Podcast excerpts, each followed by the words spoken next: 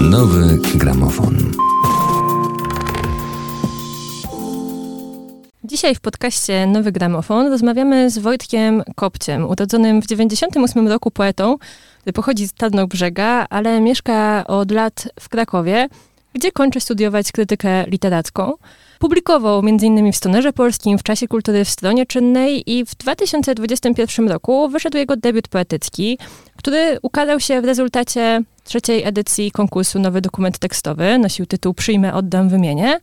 A okazją do naszej dzisiejszej rozmowy jest twoja druga książka, Wojtku, pod tytułem Jest taki konik, która właśnie ukazała się nakładem papieru w dole. Na początek poprosiłabym cię, żebyś przeczytał kilka wierszy. Będziemy wiedzieli, o czym rozmawiamy. Okej, okay, to zacznę od pierwszego, e, pierwszego utworu z książki. Dzień dobry, placu budowy. Interesuje mnie poezja, ale tylko taka na poziomie boss. Naprawdę, zobaczyłem olbrzymią kanapkę i od razu pomyślałem o potężnych wierszach z kosmosu. Czy jest jakieś warzywo, które brzmi bardziej kosmicznie niż wękuł? Wymień dwa, a ja ci powiem, jakim typem cyborga jesteś. Wczoraj ktoś wyrył na chlebie siarka Tarnobrzeg Pany. Co Jan widział w Tenezji, prowincji Nowego Królestwa i jaki to miało wpływ na niego. Część druga. Z biegiem lat nabywamy kolejnych umiejętności. Ściskamy ręce naszych wychowawców. Wszystko zaplanowane jak w najlepszym dramacie rodzinnym. Ojciec, który kupił taczkę, żeby wozić butelczyny z octem. Matka, która każdorazowo rozpakowuje zwiezione graty ojca, jeśli sprawa udała się, albo pakuje to, na co natrafi pod szafką, jeśli sprawa się nie powiodła. Trzeba sobie pomagać, dłoń w dłoń i wspólne poruszanie metalu przyspawanego wydawałoby się na wieczność. Dla przykładu, bo musimy mieć z tyłu głowy, że umysł człowieka jest umysłem przede wszystkim egzemplarycznym, jest tu taki uchwyt. Uchwyt wystaje z drzwi, przez które wchodzi się do głównej izby graniczącej z kuchnią, a do podwórza zwróconej plecami. Parę ładnych pokoleń mocowało się z tym uchwytem, aż tu przyszedł ojciec Jana. Nic się nie bał, tylko zakasał rękawy i zdjąwszy jeszcze niedzielne obuwie, wziął się za roboty domowe. Ktoś coś mówił o zatkanym zlewie? Proszę bardzo. Nie ma rzeczy zatkanych, są tylko nieprzepustowne rury, by powtórzyć jego słynne powiedzonko. I w tych rurach się gromadzą nasze życia, czasem mniejsze objętościowo, czasem większe. Pieśni, które śpiewał Jan, mieściły się przy jego chwalebnym życiorysie akurat, powiedzmy tak na 3,5 palca. Inżynieria sanitarna byłaby tu niepotrzebna. Nie będziemy więc używać typowego dla takich sytuacji zwrotu proszę uzbroić się w narzędziowniki i wypatrywać swojej szansy. Nie tym razem. Zawsze myślałem, że na wyspach gra się w kółko i krzyżyk. Uczą nas w szkole o tych przerażających parzydełkowcach, aż strach wyjść na ulicę. Z raf odpływają kalosze. Dziwne. Po czterdziestkach dwójkach spodziewałbym się raczej czterdziestek trójek. Naprawdę dziwne. Bardzo Ci dziękuję. Cieszę się, że wybrzmiał właśnie pierwszy, to, e, pierwszy wiersz z książki, bo myślę, że jest dosyć odważny. To znaczy, prezentujesz w nim mocne otwarcie z poziomu metapoetyckiego, w związku z czym chciałam Cię zapytać trochę może przewrotnie, czy interesuje Cię tworzenie poezji na poziomie boss? A właściwie co to znaczy? Co miałaby znaczyć poezja na poziomie boss? E, czym jest taka poezja i czy Ty starasz się właśnie taką tworzyć? Dlatego właśnie umieściłem ten wiersz na początku. I zresztą ostatni wiersz z książki trochę nawiązuje do tego pierwszego wiersza, bo wydawało mi się, że właśnie na początku taka dosyć mocna, w sensie właśnie jakimś mocno na poziomie metateza będzie jakby ciekawym otwarciem. I że właśnie ten taki komentarz, który tyczy się w ogóle samej poezji, e, dany na samym początku w jakiś sposób, nie wiem, ciekawie otworzy książkę. Ten poziom boss wydaje mi się, on trochę się wiąże w ogóle z tak takim podejściem podmiotu, który, podmiotu, który jest w tej książce, czyli takim trochę buńczucznym przekonaniem o, o swojej mocy, w sensie jakiegoś takiego właśnie trochę podmiotu, nie wiem, nazwijmy to podmiotu, który jest w jakiejś zabawie, w jakiejś takiej konwencji zabawy, tutaj, no nie wiem, poziom boss w ogóle pewnie jakoś konotuje mm, gdzieś tam wątek gier komputerowych, ale no właśnie jakby ten wątek zabawy i tego, mm, tego jak wiele możliwości daje, daje zabawa i właśnie poczucie jakiejś takiej sprawczości, mocy, to wydaje mi się jakoś właśnie kluczowe w, tym otwarciu. I że właśnie to jest, to jest jakieś takie postawienie tezy, yy, że w tych wierszach mogę sobie pozwolić na bardzo dużo właśnie w sensie jakiego, jakiegoś takiego przesuwania i bardzo jakby przesuwania na przykład różnych rekwizytów, czy takiego właśnie swobodnego bawienia się różnymi postaciami, różnymi obrazami i tak dalej. Przyznam, że ten, to, ten trop growy, on mi się nie otworzył w pierwszym odruchu i on faktycznie dużo dopowiada, kiedy, kiedy, kiedy o nim mówisz. Um, zwłaszcza w kontekście zabawy, czy w ogóle humoru, który jest szerzej obecny e, w twoim e, tomie. Jeśli dobrze rozumiem, to humor miałby mieć właśnie taką funkcję, tak? To znaczy taką funkcję paradoksalnie sprawczą? Tak, znaczy na pewno humor ma taką funkcję, no, wydaje mi się, że przede wszystkim w jakiś tam sposób wyzwalającą, powiedzmy. Znaczy to jest może dosyć du duże słowo, bo, mm, ale na pewno jakiegoś rodzaju, no nie wiem, poczucia chociażby chwilowej sprawczości, jakby właśnie tego, że bawiąc się, uruchamia się jakaś tam wyobraźnia, to osoba, która jest mm, tym podmiotem, który uczestniczy w zabawie, no może często trochę więcej niż jakby w nie wiem, może trochę więcej niż jakby poza tymi regułami gry. Gdzieś tam mi kołacze w głowie taki e, wątek, nie, nie wiem, czy, czy zaczynać ten wątek, ale na przykład mm, wątek beniaminowski, charakteru destruktywnego właśnie, który, te, ten charakter destruktywny w niszczeniu, jak, jakimś takim trochę zacieraniu śladów, sprawiał paradoksalnie, że właśnie można było coś konstruktywnego zrobić i jakby znaleźć inne drogi, inne rozwiązania. No i właśnie tak bym widział trochę te często destrukcję, czy właśnie humor, który często jest jakąś taką formą trochę destrukcji, może jakiegoś takiego karnawałowego odwrócenia ról. Dokładnie, dokładnie o to chciałam cię właśnie podpytać. To znaczy, kiedy powiedziałeś o, o, o humorze jako o podnoszącym sprawczość mechanizmie, to, to zastanawiałam się, czy w zasadzie jest podnoszący sprawność właśnie dlatego, że pozwala wyobrazić sobie jakiś rodzaj przemodelowania rzeczywistości społecznej, a idąc dalej, to właściwie no, czy ciągnąć, czy, czy domykając trochę ten wątek, mogłabym zapytać o to, czy ma znaczenie, czego ten humor dotyczy. W tej książce wydaje mi się, że najczęściej pojawiają się, mm, jeśli czegoś tyczy się humor, no to naj, najczęściej, yy, czy właśnie jakiejś takiej destrukcji, no to najczęściej to są jakieś takie obrazy właśnie, które można kojarzyć z władzą i no pamiętam, że jak zaczynaliśmy pracować z Filipem e, Matwijczukiem nad tą książką, no to no właśnie zwrócił uwagę, e, co ja robiłem, ale nie byłem, znaczy robiłem, ale nigdy nie, nie miałem jakiejś takiej e, autorefleksji na ten temat, ale później rzeczywiście pomyślałem, że to jak najbardziej jest obecne, czyli jakiś taki powiedzmy klasycyzujący sztafaż, w sensie klasycyzujący w tym sensie, że no właśnie na przykład pojawia się, nie wiem, postać króla albo mm, gdzieś tam berło, które jest odgryzane, bardzo często jest to też jakiś rodzaj takiej, jakiejś takiej makabry, często na przykład w stosunku, nie wiem, do zwierząt, czy, czy w ogóle do jakiejś makabry, która się pojawia, która mm, ma trochę taką, mieć taką funkcję trochę intensyfikacji tego właśnie wrażenia, no właśnie tej przemocy, która się gdzieś tam wydarza. To znaczy, że ja to trochę widzę, nie wiem, tym tropem na przykład y, u Króla, y, czyli właśnie jakiegoś takiego, takiej absurdalnej przemocy, y, ale właśnie którą to absurdalność można pokazać właśnie poprzez zintensyfikowanie albo przez właśnie jakąś taką dziwną, niepokojącą makabrę, która się gdzieś pojawia. Tak, to o czym mówisz też dobrze koresponduje z właściwie chyba moim ulubionym wierszem z tej książki, który znajduje się na stronie 38. Może mógłbyś go przeczytać? Pierwsza cysterna wjechała do kuchni, druga wśliznęła się hipotetycznie. Wieżowcy nie jest wzruszony skalpowaniem migdałków, bo, jak mawiał Jan III Sobieski, Wieżowce sadzone od wieków są i żadne delfinarium tego nie zmieni. A teraz mnie przytul, polska siedzibo Panatonii. Przytul, jakbyś dopiero co odkryła Bałtyk. Zrywała mierzeje, miska za miską. No właśnie, mówiłeś o królach, mówiłeś o bedłach, a tutaj mamy polską siedzibę dewelopera, e, czyli, czyli Panatonii. E, I e, to, co mnie tutaj jakoś urzekło, czy zaintrygowało, jakiś rodzaj sprytu tego połączenia.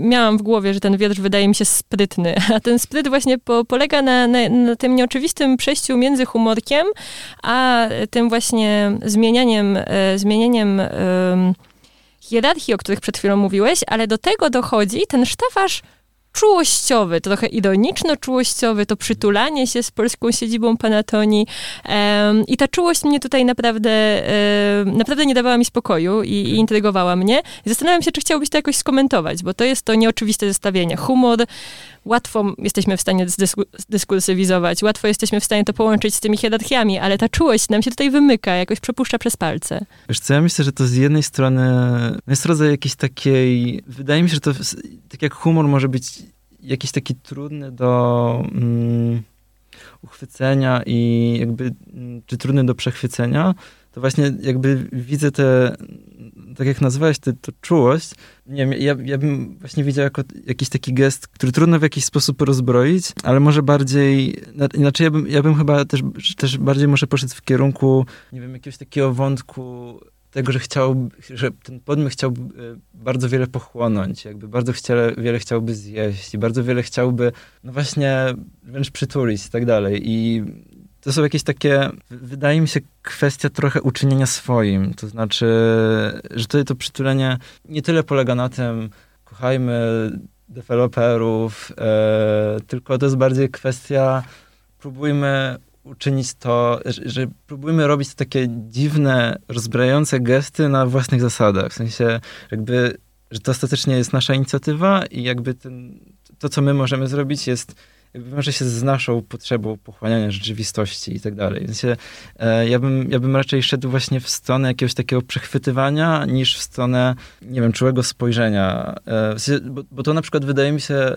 na przykład Tomasz Bąk by to inaczej rozegrał. W sensie on by raczej rozegrał właśnie takie, takie trochę czułe spojrzenie na tych na przykład pracowników korporacji, ale właśnie w zupełnie, w zupełnie inny sposób.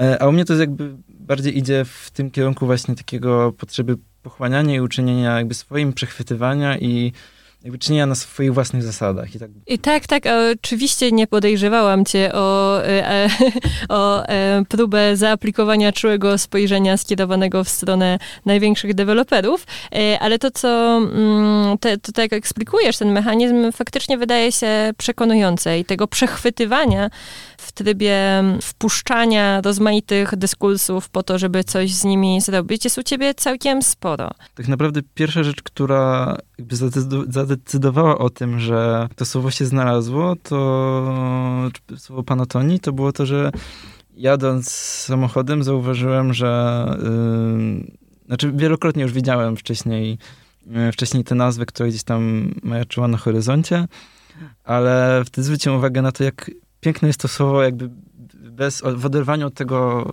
co ono konotuje. I wydaje mi się, że jakby takie trochę podejście na zasadzie, a ja mam w nosie to, jakby co to jest, tylko interesuje mnie ta nazwa i interesuje mnie, nie wiem jak to wyjaśnić, ale chodzi mi o to, że takie podejście na zasadzie takiego trochę braku powagi w stosunku do tego, co za tym stoi, a skupienie się tylko na tym, co jakby jest absolutnie być może drugorzędne, jakby zupełnie wykorzystanie tego nie w celu, nie wiem, powiększania kapitału i tak dalej, tylko właśnie jakiegoś takiego bezsensownego gestu zabawy, to wydaje mi się też jakby ważne. Świadome ignorowanie kapitału konstytuującego na przykład firmę deweloperską jest prawdopodobnie czymś, co osoby składające się na firmę deweloperską niesamowicie by zirytowało. I w tym sensie to, to, to jest e, odwracanie, mm, odwracanie dyskursu, w tym sensie takiego grania na nosie, jeśli dobrze rozumiem. Mhm. Y, y, y, zeszliśmy pracę do poziomu e, poszczególnych e, wierszy, bo tak nas pokierowała rozmowa, ale właściwie na początku rozmowy chciałam ci zadać jeszcze takie bardzo ogólne pytanie, bo zastanawiałam się nad tym, jak perspektywie dwóch ostatnich lat widzisz to przejście między swoim debiutem poetyckim, między przyjdę, oddam, wymienię, a między jest taki konik. To znaczy, jak się zmieniło twoje myślenie o poezji? Jak myślisz o tych dwóch projektach? Co je dzieli? Czy, czy, czy, czy jesteś w stanie nam jakoś, jakoś skrótowo opisać tę drogę, którą przeszedłeś do drugiego tomu? Tak, ta droga wyglądała w ten sposób, że po napisaniu pierwszej książki nie pisałem przez nie wiem, kilka miesięcy, powiedzmy, wiersze. Też z uwagi na to, że miałem wrażenie, że jakaś formuła pisania się być może wyczerpała. Później próbowałem, próbowałem wrócić do pisania. Pisałem całkiem sporo wierszy, spośród których właściwie nic e, nie znalazło się w książce, jeśli dobrze pamiętam.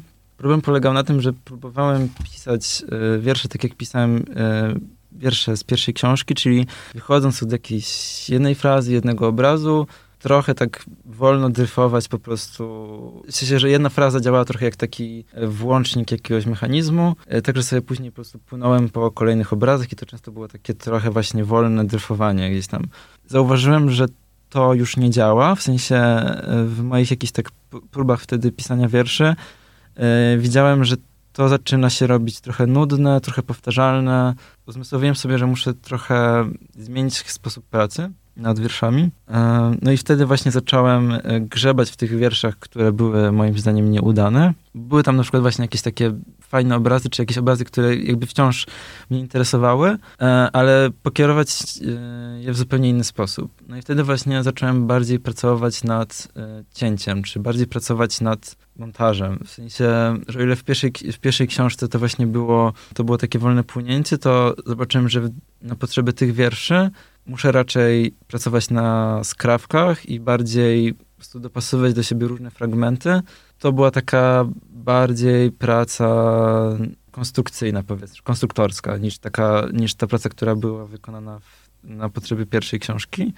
E, chociaż oczywiście są też e, na przykład ten najdłuższy poemat, Gliniane naczynko z stajni. No ono właśnie jeszcze trochę, ono właśnie pracuje trochę jak, jak, jak na tym sposobie pisania, który uskuteczniałem w pierwszej książce, ale poza tym no to, to są właśnie, to jest właśnie raczej taka praca na, na cięciu i na usuwaniu niż na dodawaniu tak naprawdę. Poza tym wydaje mi się, że no jest też mniej jakichś takich wątków hmm, powiedzmy popkulturowych, no i poza tym też na potrzeby drugiej książki dużo więcej uwagi zacząłem zwracać na składnie. Powiedziałeś kilka bardzo ciekawych rzeczy. To, to, to też, co wspomniałeś o rekwizytach czy postaciach pojawiających się w twoim debiucie z rzeczywist- wyciągniętych jakichś z rzeczywistości społecznej albo z historii, to jest coś, co też było wyciągane w recenzjach twojego debiutu. Pamiętam, że Kuba Skutys o tym pisał, że można by było potraktować te przyjmowane, wymieniane i oddawane rzeczy jako jakiś znak, nostalgiczny znak perlowskiego targowiska na przykład. Y, w drugiej książce tej tych tropów, które mogłyby być rozczytywane jako nostalgiczne, nie ma już właściwie w ogóle, prawda? Ona jest jakoś tak wyabstrahowana trochę z rzeczywistości historycznej, chociaż nie zupełnie, bo, um, bo o tym też już trochę wspominałeś, w jaki, w jaki sposób komentujesz mechanizmy mechanizmy społeczne, ale, ale nie na rekwizytach się tutaj skupiasz, prawda?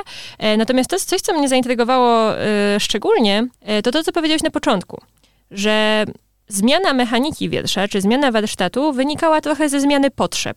No i właściwie o to chciałam cię zapytać, to znaczy na czym polegała ta zmiana potrzeb? Czego innego potrzebowałeś, czy co innego chciałeś osiągnąć w wierszu, że postanowiłeś na tym warsztacie mm, tak pracować, czy może nawet zrobić sobie małą rewolucję warsztatową? Wiesz co, no właśnie to chyba trochę już o czym wspomniałem, to znaczy właśnie większa potrzeba e, skupienia się na, mm, na samych konstrukcjach językowych, bo jednak, znaczy mm, większe jakby, większa możliwość skupienia się na szczególe, bo o ile właśnie uważam, że w pierwszej książce ta, ta właśnie perspektywa, która jednak obracała się wokół jakiejś, y, wokół jakichś obrazów, ona y, no, według mnie być może całkiem nieźle zadziałała, ale właśnie później już, kiedy miałem potrzeby zwrócenia się bardziej w stronę szczegółu, to zacząłem zauważać, że właśnie te sposoby konstruowania wierszy, takie jak były wcześniej, one prowadzą mnie do pisania przegadanych, nudnych wierszy, które właśnie nie zawierają takiego skupienia się na szczególe i na zafiksowaniu się czasem na jakimś jednym słowie, na, jakby w takim stopniu, w jakim chciałbym, żeby to, to, to, to się działo. No i też wydaje mi się, że być może chyba, chyba bardziej właśnie interesowało mnie takie właśnie większe skupienie jakiejś takiej energii w tych wierszach. To znaczy, no, że te wiersze, mówiąc tak, tak najogólniej, po prostu trochę mi się rozłaziły i, i potrzebowałem czegoś, co bardziej jakoś tak ze sobą, co, co, co bardziej, co będzie jakimś takim większym, co będzie bardziej kanalizowało jak, jakąś taką właśnie obrazowość, czy, czy właśnie ten język, który się który się gdzieś tam przepuszcza przez te wiersze.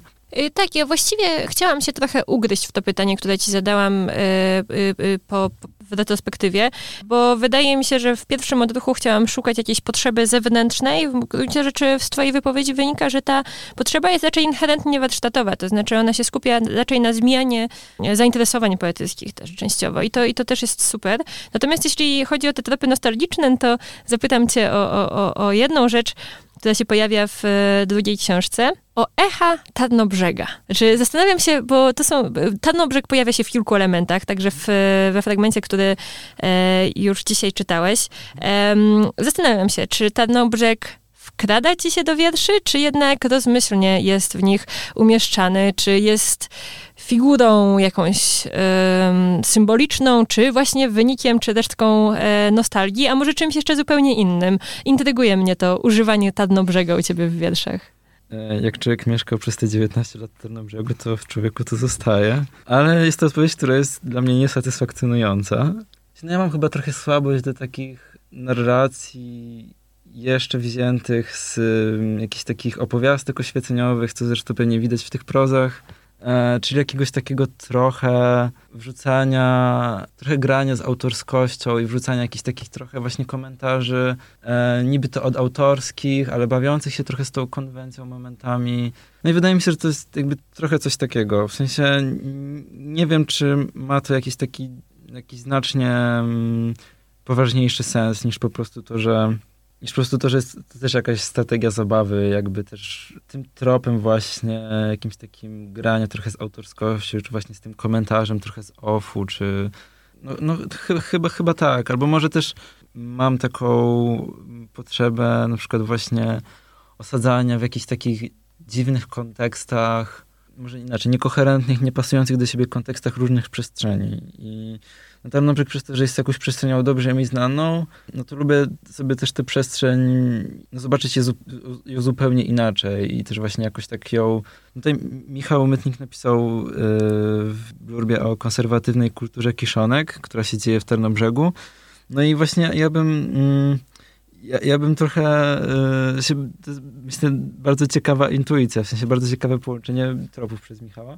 E, no nawet, e, nawet i ten pierwszy argument polegający na tym, że można wyjechać z Tarnobrzega, ale Tarnobrzeg nie wyjedzie z człowieka jest czymś, co do mnie przemawia. Jestem osobą, która od wielu lat regularnie wpisuje sobie Bierutów jako miejsce zamieszkania wieloletnie w biogramy, więc y, doskonale rozumiem ten element przywiązania, ale to, o czym mówisz jako o figurze też takiej ogrywanej trochę w zabawnym trybie, coś bardzo widocznego w twoich wierszach. Tarnobrzeg Pany w pewnym momencie napisane jest na murze i y, no, jest w tym y, coś jednocześnie jakby, wycią, jakby, jakby wyciątego z pocztówki z małej miejscowości, a z drugiej strony um, dosyć zabawnego. Jak mamy w Krakowie na murach Wisła Pany, to jest to oczywiście ma, ma, to oczywiście jakąś dużo większą powagę, prawda, niż Tarnobrzeg, Pany, miasto powiatowe, jak zakładam.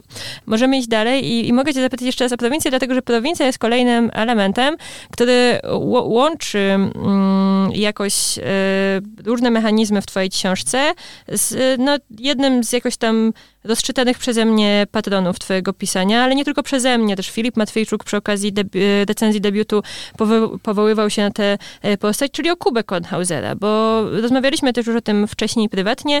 Mam wrażenie, że słychać, e, słychać u ciebie e, Kubę Kornhausera mocno. Z drugiej strony mamy też motto z Leonory Carrington.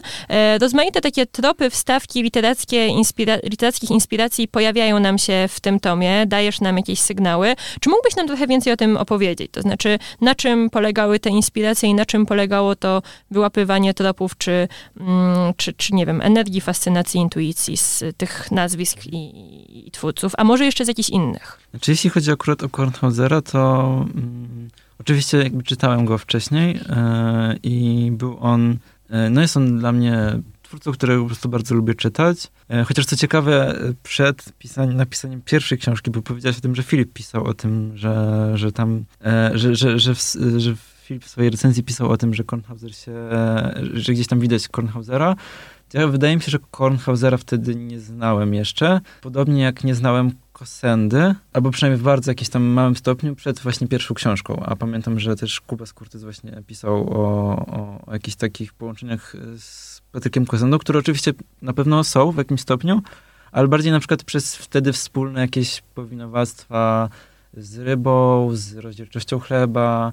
No właśnie, jeśli chodzi, jeśli chodzi, o, jeśli chodzi o Kubę Kornhausera, no to mm, wydaje mi się, że podczas pisania nie towarzyszył mi jakoś bardzo, ale na pewno to sam mamy pewnie podobne podejście do na przykład działania na właśnie jakichś takich jakichś takich operacjach, do działania na operacjach syntaktycznych i e, no rzeczywiście ten humor pewnie jest, jest jakoś tam e, wspólny momentami.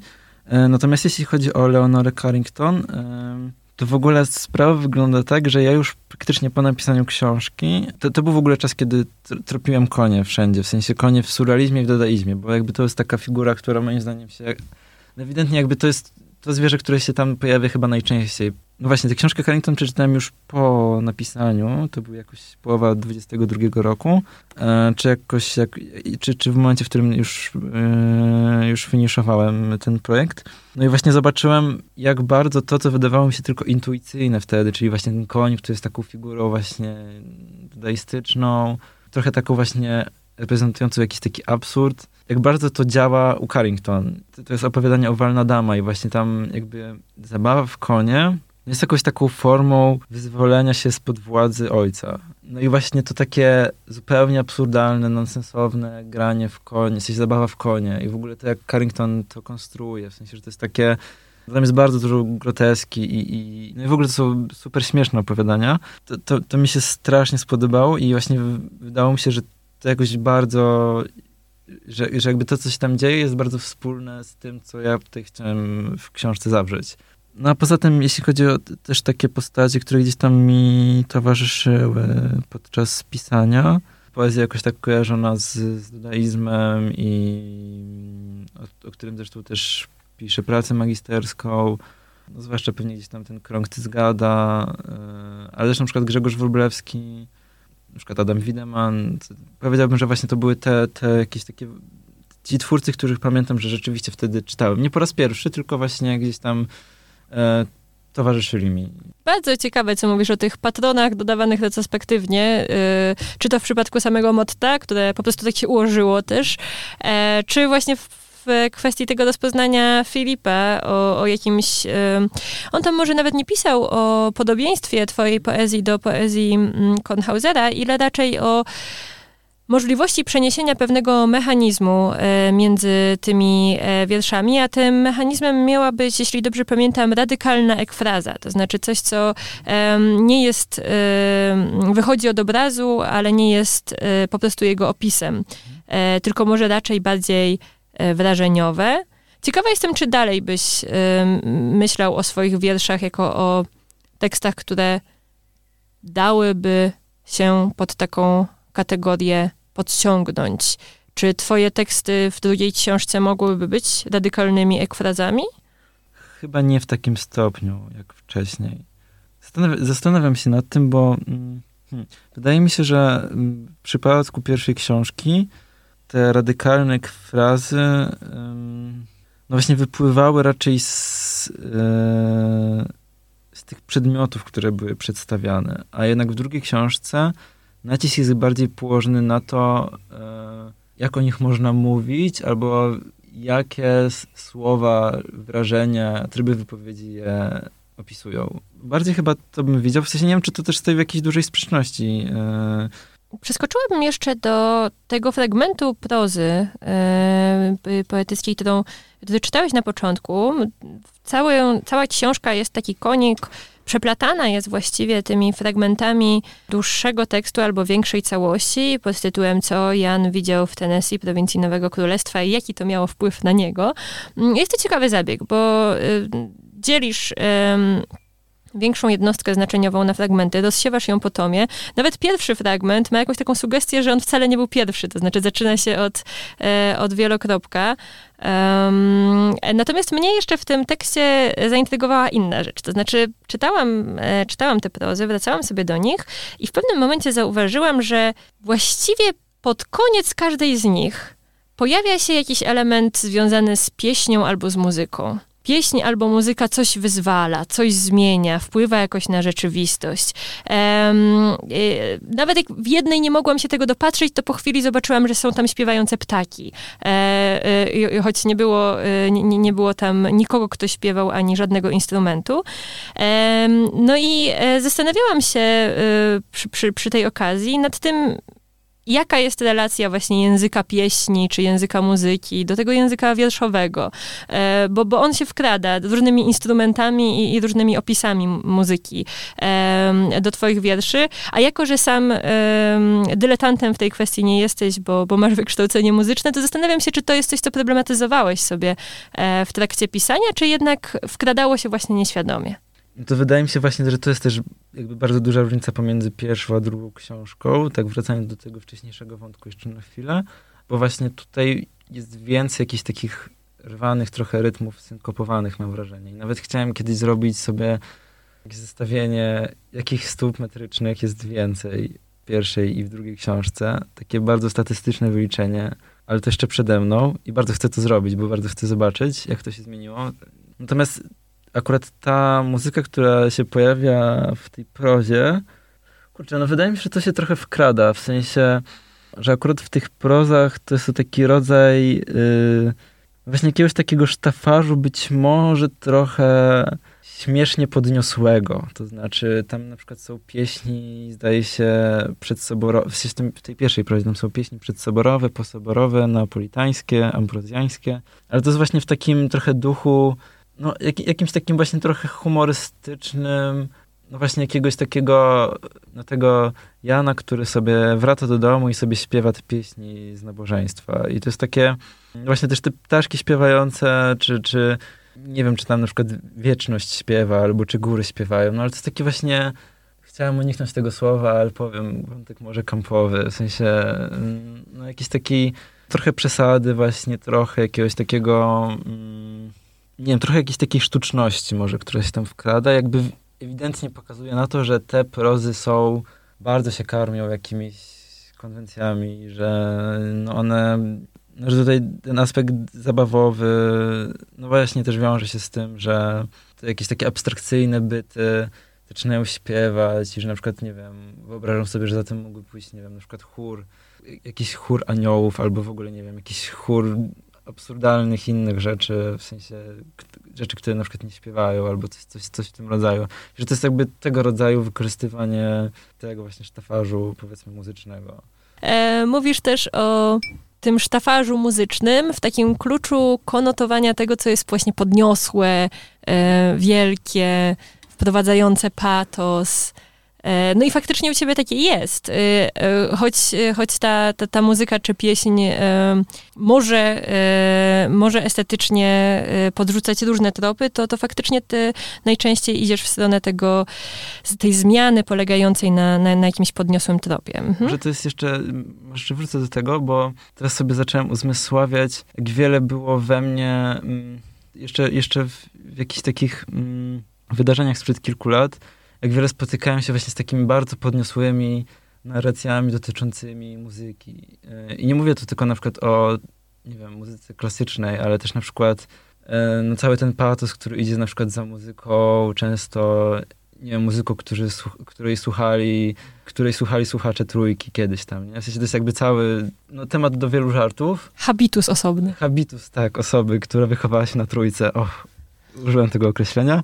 No i właśnie jakby wydaje mi się, że, znaczy teraz sobie tak trochę zmyślałem, że to jest chyba jakoś podświadomie, znaczy teraz już może nie podświadomie, ale no jakoś być może tam jakby granie właśnie tą muzyką jako czymś, co kojarzy się często z czymś strasznie poważnym i właśnie takim, nie tyle poważnym, co po prostu podniosłym, no to siłą rzeczy jakoś tak pasuje tutaj do tego takiego, mm, do tych wszystkich strategii, które właśnie mają odpoważnić, które mają tę powagę pokazywać jako coś trochę, no, jako coś, coś śmiesznego po prostu. Wydaje mi się trochę, że to, to, to, idzie w tym kierunku, albo idzie w kierunku właśnie takiego, wiesz, jakiegoś takiego trochę archetypicznego, komicznego bohatera, który jest jakimś takim, nie wiem, wędrownym grajkiem, trubadurem, czy kimś tam jeszcze. I wiesz, to, to jakoś tak, no nie wiem, generuje jakieś takie komizmy sytuacyjne. Nie wiem, w sensie to, tak, tak, no tak, tak mi jakoś to się w ogóle układa w jakiejś właśnie takiej linii, nie? Takiego trochę wzięty, jakiegoś takiego muzyka wziętego z jakiejś takiej francuskiej, e, francuskiej powieści z, z XVIII wieku. W obliczu tego, co powiedziałeś, wydaje mi się, że mam idealne pytanie na sam koniec. Pytanie wychodzi od cytatu z twojego wiersza. Teraz wszyscy mają mówić językami fafirafa. Więc Wojtku, powiedz nam, czym są języki Fafirafa? No wiesz, myślę, że języki Fafirafa to jest nic innego jak to, co można powiedzieć w języku Fafirafa, a można powiedzieć wiele naprawdę niesamowitych rzeczy. Kto nigdy nie posługiwał się językiem Fafirafa, ten pewnie nie wie. Język Fafirafa, no wydaje mi się, jest jakimś takim, wyda, wydało mi się super ciekawym, włączenie coś absolutnie bzdurnego i jakby absolutnie głupiego i co nie ma absolutnie żadnego sensu w jakiś taki dziwny tryb rozkazujący. Bo właśnie wymieniłaś tam się dwa razy, to się nie pojawia, języki Fafirafa. No i właśnie ten jakiś taki e, tryb, tryb rozkazujący, odnoszący się do czegoś absolutnie bzdurnego, no wydał mi się w jakiś sposób trochę przerażający być może, ale też jakby interesujący do tego, żeby zbudować na tym wiersz. Bo właśnie no w tym wierszu jakoś tak przerada się, mam wrażenie, jakby właśnie ta sytuacja z jakiegoś takiego trybu wypowiedzi, który jest jakąś taką właśnie zabawą, ale później ona prowadzi do jakiegoś właśnie takiego wrażenia, że ta, że ta zabawa, no, że, że, jednak to, że jednak jest w tym coś takiego dziwnie przymusowego i dziwnie jakiegoś takiego nakazującego. Samo um, określenie, czy wytworzenie właśnie takiego bzdurnego języka może prowadzić do takiego bardzo dziwnego, niepokojącego połączenia tych dwóch jakby form wypowiedzi. Nie pozostaje mi nic innego, jak tylko podziękować Ci za rozmowę i mieć nadzieję, że spotkamy się jeszcze rozmawiając o Twojej trzeciej książce. Być może fakultatywnie będziemy wtedy rozmawiać w języku Fafirafa. Nowy gramofon. Dziękujemy za rozmowę Zuzannie Sali i Wojciechowi Kopciowi. Serdecznie polecamy drugą książkę poety pod tytułem Jest taki kolnik. Y, Wojtek był dwa lata temu laureatem naszego konkursu na książkę Nowy dokument tekstowy, a dzisiaj chciałem polecić Wam dwa inne konkursy y, IL-u, w którym mogą się sprawdzić młode osoby piszące. Konkurs y, poetycki Podaj frazę skierowany jest do twórców między 16 a 35 rokiem życia. Każdy młody autor, który wyśle nam zestaw trzech wierszy, e, ma szansę zdobyć atrakcyjną nagrodę finansową. Pula nagród e, wynosi 10 tysięcy złotych, a na zgłoszenia czekamy do 15 lipca 2023 roku. Mamy również analogiczny konkurs dla prozaików, czyli Snuj Story. Wszystkie warunki i nagrody są takie same jak e, w Podaj frazę, tylko w tym przypadku czekamy nie na wiersze, a na tekst prozatorski do 36 tysięcy znaków. E, więcej informacji i regulaminy znajdziecie oczywiście na stronie internetowej IL, a konkursy dofinansowane są ze środków Ministerstwa Kultury i Dziedzictwa Narodowego w ramach zadania Program Wsparcia Współczesnej Literatury Niekomercyjnej przez Instytut Literatury. W zeszłym roku te konkursy odbyły się po raz pierwszy i otrzymaliśmy ponad tysiąc zgłoszeń, a jurorzy musieli dokonać wielu trudnych wyborów. E, teraz w naszej audycji zaprezentujemy Wam owoce tych e, decyzji, czyli zwycięskie teksty czytane przez zeszłorocznych laureatów. Trzecie miejsce w Podaj Frazę 2022 zajął Szymon Domański. Ciała obce. To najbardziej ambitny crossover dzieciństwa w trumnie. Coś jak roller coaster tycoon, gdy za winklem stoi śmieć z kosą, a ty masz zjazd i nawet nie masz podjazdu. To miasto zaginionych dzieci, a czuję się nieswojo, jakbym oglądał przygody Pinokio. Wrzucam na grzbiet białą kurtkę, teraz czerwoną od krwi z nosa. Łokcie i kolana noszę w kieszeniach. Na wszelki wypadek, wiesz, nasze ciała są bez kitu obce. Łuska. Mam wrażenie, że ciał naszych dziadków nadal możesz szukać w Nowlins. Raczej nie znajdziesz ich w Adri. Wygląda to marnie, jak gdyby soundtrackiem mojego dzieciństwa było Hotline Miami, nie Big City Life. Jak gdyby pocisk, poł, poł, nie ciskał się, wystrzelił, złamał kilka żeber palety, i wcisnął mnie głęboko w parkiet, jak gdyby krecie oczy nie widziały bólu. Neo Tokio, płacę ogonem za ciastka. Kawałki naszych ciał nadal możesz znaleźć na brudnych spotach. Mamy, mamy w sobie coś z Neo Tokio. Polowanie na koty w gąszczu sztucznych roślin, w świetle różowych neonów. Sto dębów wyciętych pod osiedle dębowe, trzydzieści brzus pod ulicę Brzozową a shinobi jeleń z partyzanta pada pod sosną. Drugie miejsce przypadło Joannie Łępickiej. A gdybyś wyjęła język ze swojej diastemy, Zamknęła to w geście, jak zamyka się mordę. Niech składa się tak, by nie połamać palców. Będzie bukietem fuck off, niemieckim tulipanem, nie chemią. Niech pracuje jak rozgrzany tłuszcz, nie mięsień. Będzie bukietem fuck off wrzuconym między wątek, szmaty i odlewnie, gdzie kwiatom mogłabyś powtórzyć gest kwiatu. Masz tylko wybity przegub języka, jego tłuszcz. Gdybyś wyjęła dywizj z mojej twarzy, przemytem, ubojnią czy trójkątem języka, sklepikową budą w parku, tuż za cementownią, gdzie dom zalewa woda i cegły. Znaki świecą doraźnie, jak zakaz wjazdu na rok. To pasuje. Są kobiety, podkładają do ognia brzuchy pełne robaków i coli oraz szlugi skitrane w ścianach przedziału. Latarka. To zdanie już padło, jest cegłówką w lesie. To zdanie już padło i nie chce się palić. Czy czujesz, jak dymi, jak strzępie obrazy?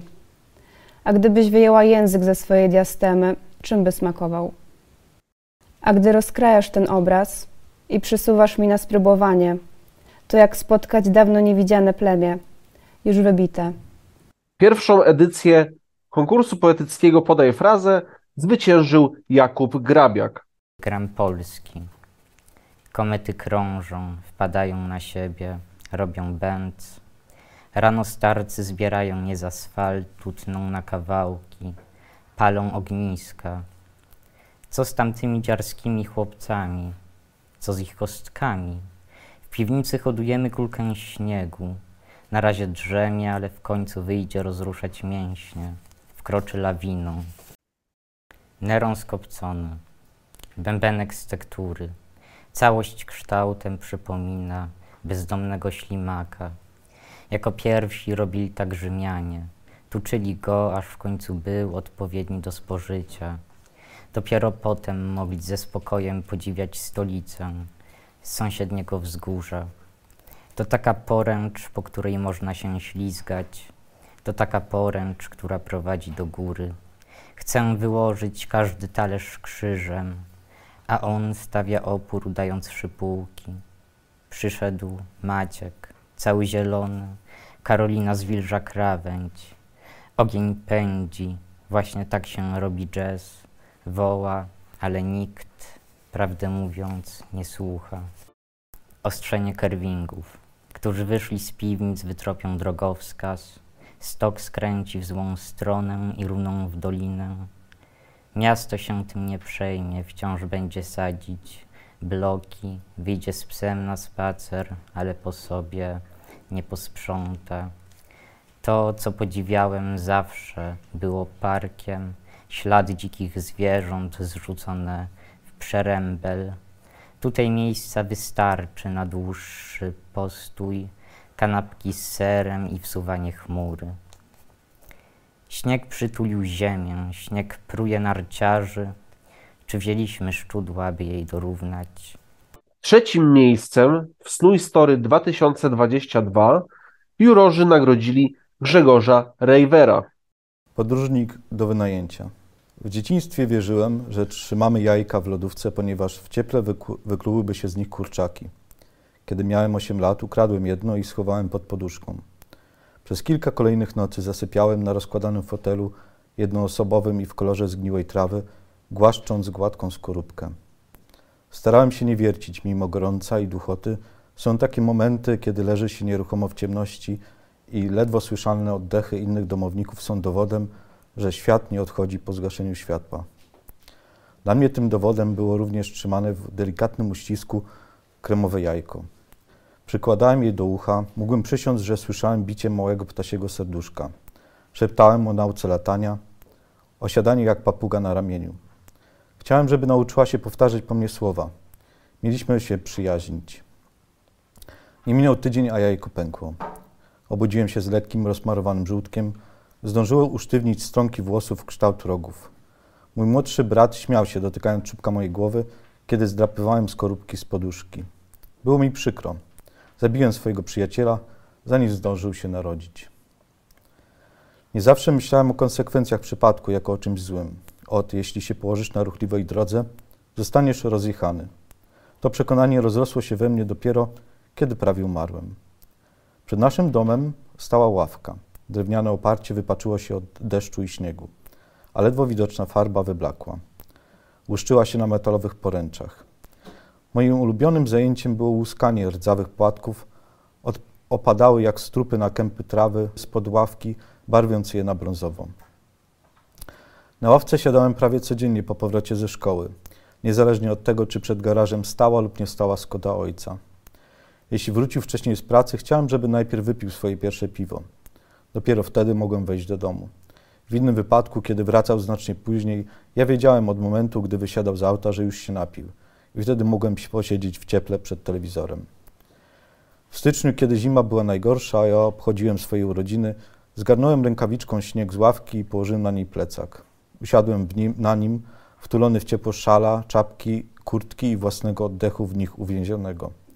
Byłem najniższy w klasie, moje nogi zwisały z ławki, ponieważ jeszcze do niej nie dorosłem, ani do życia, jakie wokół niej przędli dorośli.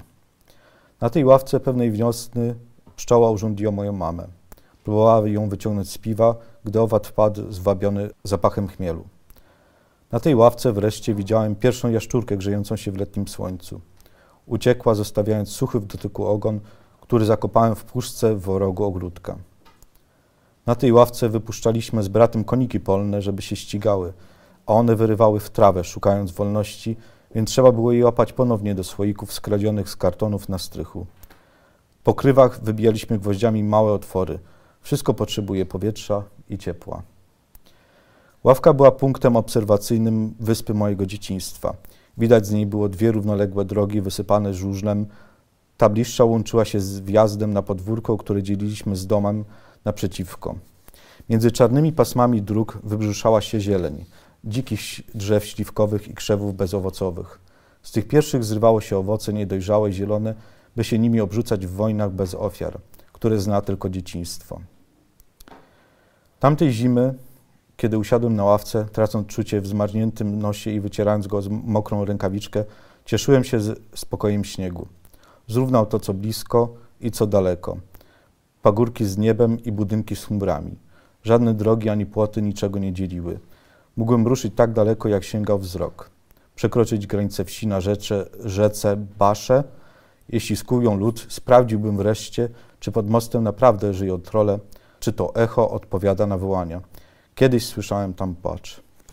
Drugie miejsce zajął Jakub Rewiuk. Tata, Ania P. i Benek. Myślę, że jeżeli drugi człowiek ma być rozmową, to taka łódka musi oznaczać stos kanapek, dzbanek herbaty i deszczowy dzień. Postanowiłem, że muszę spróbować jeszcze tej jednej rzeczy, żeby wyleczyć. Przede wszystkim siebie. Pojedziesz ze mną dzisiaj nad jezioro?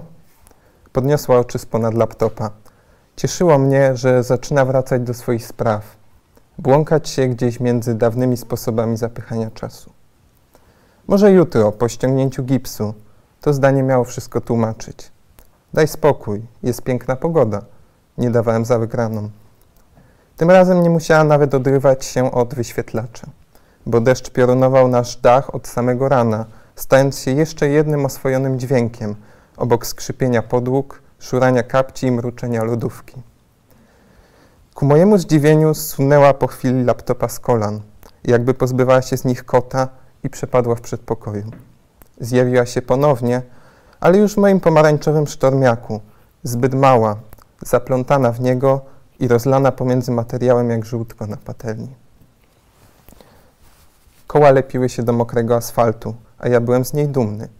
Tak bardzo mi pomagała w sklejaniu naszej historii, chociaż już nigdy później nie mówiła do mnie tato. Zdawałem sobie sprawę, że ciężko wsiąść ze mną do samochodu, zaufać oczom, które w przednim lusterku przypominały brązowawe sęki z drewnianego stołu. Nie wiedziałem, jak jej dziecięcy umysł poradził sobie z historią o ojcu mordercy, strasznego walaszka, ani jak dorosła Ania ubrała te myśli w nieco bardziej poważne słowa. Ale mimo wszystko nie wysiadła. Nie szła kilka kroków przede mną. Siedziała tuż obok. Łódkę spuszczałem na wodę sam. Ona stała obok, podkulając lekko zagipsowaną stopę we fioletowej, frotowej skarpetce. Zauważyłem, że stara się, aby nie dotykała ona kałuży. ani mokrej ziemi. Nie pasowała do jeziora, deszczu, jesieni, mojej nieogolonej twarzy. Była kolorowym szkiełkiem z rozbitej na dnie jeziora butelki. Jak byłaś mała, zabierałem cię tutaj na trzy rundki dookoła jeziora. Zawsze namawiałaś mnie na czwartą. Uśmiechnąłem się i podałem jej rękę. Gdy weszła, szybko odbiłem od zarośniętych glonami kamieni i po chwili byliśmy niemal na środku jej niebieskiego oka. Zabawne jak olbrzymie we wspomnieniach rzeczy kurczą się w praniu przy tak mokrej pogodzie. Nie pamiętam, odparła, a ja przytaknąłem na znak, że rozumiem. Pierwszą edycję konkursu prozatorskiego Snuj Story wygrała Agata Bisiecka. Wiktor Orłowski, dzień szósty, Fallujah. Na ulicach panował demonstracyjny spokój. Mężczyźni siedzieli przed domami, paląc papierosy. Mówili głośno i machali rękami, jak gdyby pragnęli zająć sobą więcej przestrzeni. Dwa razy przejechał patrol kwadratowych. Kanciasty wóz podskakiwał na wybojach, a hełm Ganera kiwał się śmiesznie przy każdym metrze. Ahmed fryzjer usadził ojca na fotelu. Zamierzacie wyjechać? zapytał bez ogródek. Nie. Dlaczego? A ty? Ojciec pochylił głowę, zaś fryzjer precyzyjnymi ruchami zaczął podgalać jego ciemny, masywny kark. Ja nie mam pieniędzy, powiedział po prostu. Ale ty masz rodzinę w Kuwejcie, Abu Kamal. Weź urlop, weź syna i tam przeczekaj. Nie ma takiej potrzeby. To potrwa najwyżej kilka tygodni. Ojciec teraz wyprostował głowę, aby Ahmed podciął mu włosy na siwiejących skroniach. Insza Allah odparł fryzjer bez przekonania. Kiedy skończył obsługiwać ojca, zgodnie z rutyną ściął ciemne loki syna, które nieco odrosły już i przypominały runo owieczki. Na odchodne chłopiec dostał sporą garść suszonych owoców cukrze. Jadł je przez całą drogę powrotną do domu, gdzie odkrył, że w nocy zdechły wszystkie ptaki. Do dziś, kiedy myśli o Iraku, ma na, ma, ma na języku smak kandyzowanej figi. Babka Nadira wręczyła chłopcu 25 dinarów i kazała odszukać Abu Aziza, żeby zrobił porządek z gołębiami. Znalazł go pod kawiarnią Abu Jabbara. Stary człowiek, którego nazywano ojcem Aziza, chociaż Bóg świadkiem, że nikt nie widział w Faludże jego syna, żony, ani nawet domu.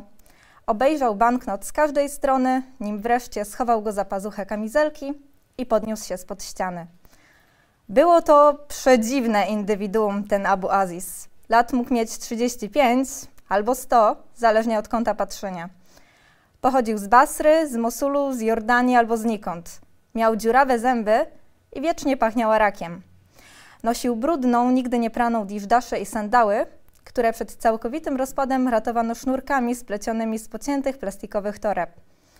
Potem wielu ludzi prezentowało się podobnie, a Abu Aziz, który wyglądał tak samo i przed sadrystami, i po nich, wydawał się jedyną osobą nietkniętą przez brud i ból, jak lotos, którego szorstkie płatki same pozbywają się nieczystości. Nie mam domu, odpowiadał ze śmiechem, pytany o adres. Domy za łatwo się walą, lepiej nie mieć żadnego. Cały świat jest domem Boga. Ja wynajmuję sobie od niego pokoje. Tamtego dnia ramię w ramię czyścili gołębnik z martwych zwierząt i resztek piór. Chłopiec trzymał worek, a Abu Aziz oburącz pakował doń zastygłe w szochu truchełka. Wyjaśniał, że serce ptaka nie znosi harmidru. Postanowili pochować się na tyłach szpitala. Kiedy wychodzili, babka Nadira odwróciła głowę. A było to dziwne, ponieważ sama wielokroć wyrzucała martwe ptaki, a czasem wybierała do zabicia co tłustsze, by ugotować na nich rosół. Oprawiała je sama lub kazała to robić niechętnej Mariam – Kłótnie kobiet niosły się wtedy krzykiem na całą ulicę. Tamtego dnia chłopiec zapytał ojca, czy pójdą obejrzeć czołgi, zaś doktor Rahim zdjął pas, co czynił wybitnie rzadko. To wszystko w dzisiejszym odcinku. Y, dziękujemy, że byliście z nami i do usłyszenia niebawem.